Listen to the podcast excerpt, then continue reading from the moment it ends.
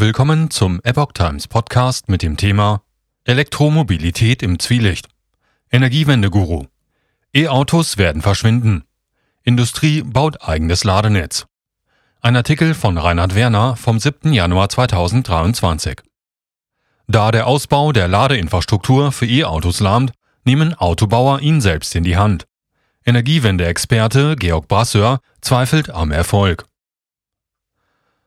Eine wenig frohe Botschaft für die Bundesregierung hat der emeritierende Professor für elektrische Messtechnik und Sensorik an der TU Graz und Energiewende-Experte Georg Brasseur. In einem Interview mit dem Standard hält er die von der Politik forcierte Verkehrswende für unrealistisch. Und den E-Autos gibt er keine große Zukunft. Auf E-Autos zu setzen verzögere die Energiewende eher, als sie zu forcieren. Außerdem führe sie zu einer stärkeren Abhängigkeit von China die man sich nicht wünschen könne. In Nischen werde es E-Fahrzeuge geben. Parallel dazu jedoch Verbrenner beizubehalten, sei auch aus ökologischem Blickwinkel sinnvoll, weil transportfähige Energieträger wie Diesel, Benzin oder Methan eine höhere Energiedichte hätten als Batterien.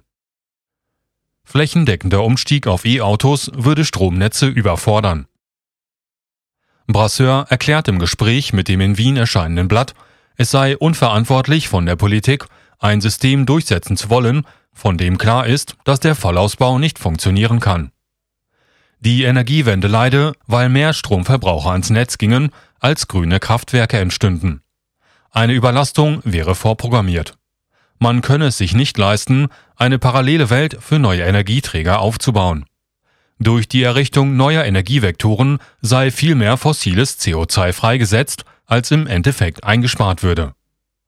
Der Versorgungsbedarf der Ladeinfrastruktur für E-Autos würde schon Industrieländer vor erhebliche Probleme stellen. In Schwellen- und Entwicklungsländern mit noch geringerer Stromversorgung wäre die Herausforderung noch weniger zu bewältigen. E-Autos werden genauso schnell verschwinden, wie sie gekommen sind.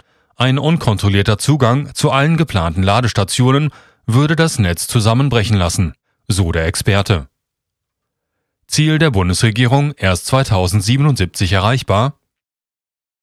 Dabei könnte sich die Bundesregierung zumindest auf dem Papier über einen nominellen Fortschritt beim Ausbau des Ladenetzes freuen. Die Zahl der Ladepunkte für E-Autos in Deutschland hat sich nach Angaben der Bundesnetzagentur 2022 mehr als vervierfacht. Was beim ersten Hinsehen wie ein Erfolg wirkt, ist tatsächlich aber nur ein Tropfen auf dem heißen Stein.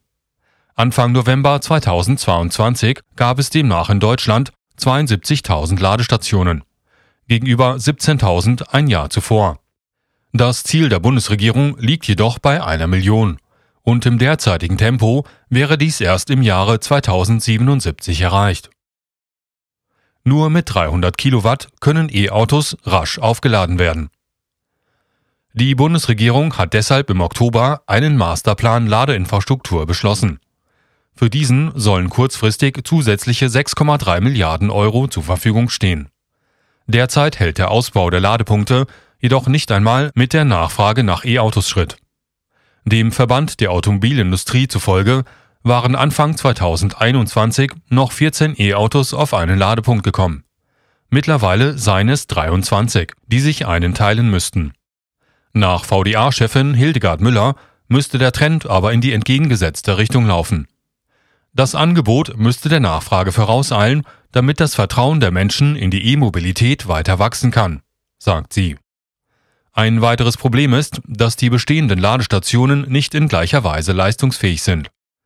Nur bei 12.000 von ihnen handelt es sich laut Bundesnetzagentur um sogenannte Schnellladepunkte mit mehr als 22 Kilowatt.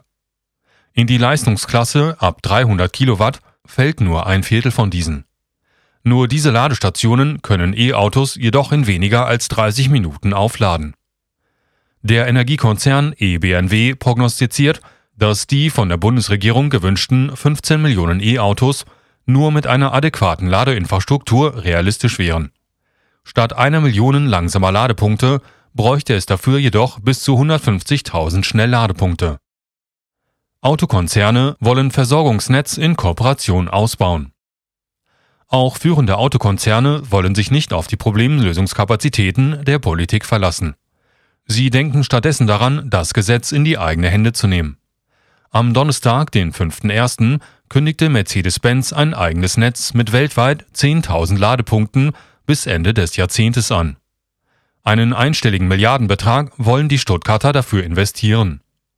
Tesla betreibt bereits jetzt nach eigenen Angaben weltweit 40.000 Hochleistungsladestationen. Nutzen können diese jedoch nur eigene Kunden. Der VW-Konzern will wiederum bis Ende 2025 mit Partnern weltweit gut 45.000 Schnellladepunkte einrichten. Mercedes-Benz CEO Ola Kellinius kündigt ebenfalls an, dieses Netz mit einer bevorzugten Bedienung eigener Kunden zu verknüpfen und so Käufer binden zu wollen. Zudem sei man Teil des von BMW initiierten Digital Charging Solutions Netzes, an dem auch Ölkonzern BP mitwirke. Das Netz kommt bis dato auf 400.000 eigene Ladepunkte in Europa und Japan. Weltweit stünden Mercedes-Fahrern bislang eine Million privater Ladepunkte zur Verfügung. Außerdem betreibt der Konzern unter anderem gemeinsam mit BMW, VW, Ford und Hyundai das Konsortium Ionity das in Deutschland bislang 480 Schnellladesäulen mit bis zu 350 Kilowatt Ladeleistung erreicht hat. Bei Spitzenglättung im Nachteil. Eine Überlebensgarantie für die Elektromobilität sind jedoch auch diese Initiativen nicht.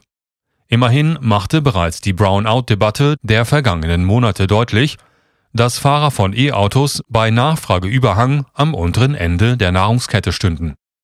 Auf dem Wege der sogenannten Spitzenglättung hat die Bundesnetzagentur jüngst angekündigt, sich eine Rationierung der Versorgung von Ladesäulen vorzubehalten. Der ADAC beklagt zudem eine Verwirrung der Nutzer mit Blick auf den Wildwuchs von Ladestationen. Der Fahrer eines E-Autos könne schnell den Überblick verlieren. Mal brauche er eine Ladekarte, mal eine App. An dieser Säule zahle er per Smartphone, an der anderen per Rechnung zum Monatsende. Einige Anbieter verlangen eine Grundgebühr, einige ab einer gewissen Standzeit an der Säule einen Aufschlag pro Minute. Es bleibt also noch einiges zu tun auf dem Weg in die vollelektrische Mobilität.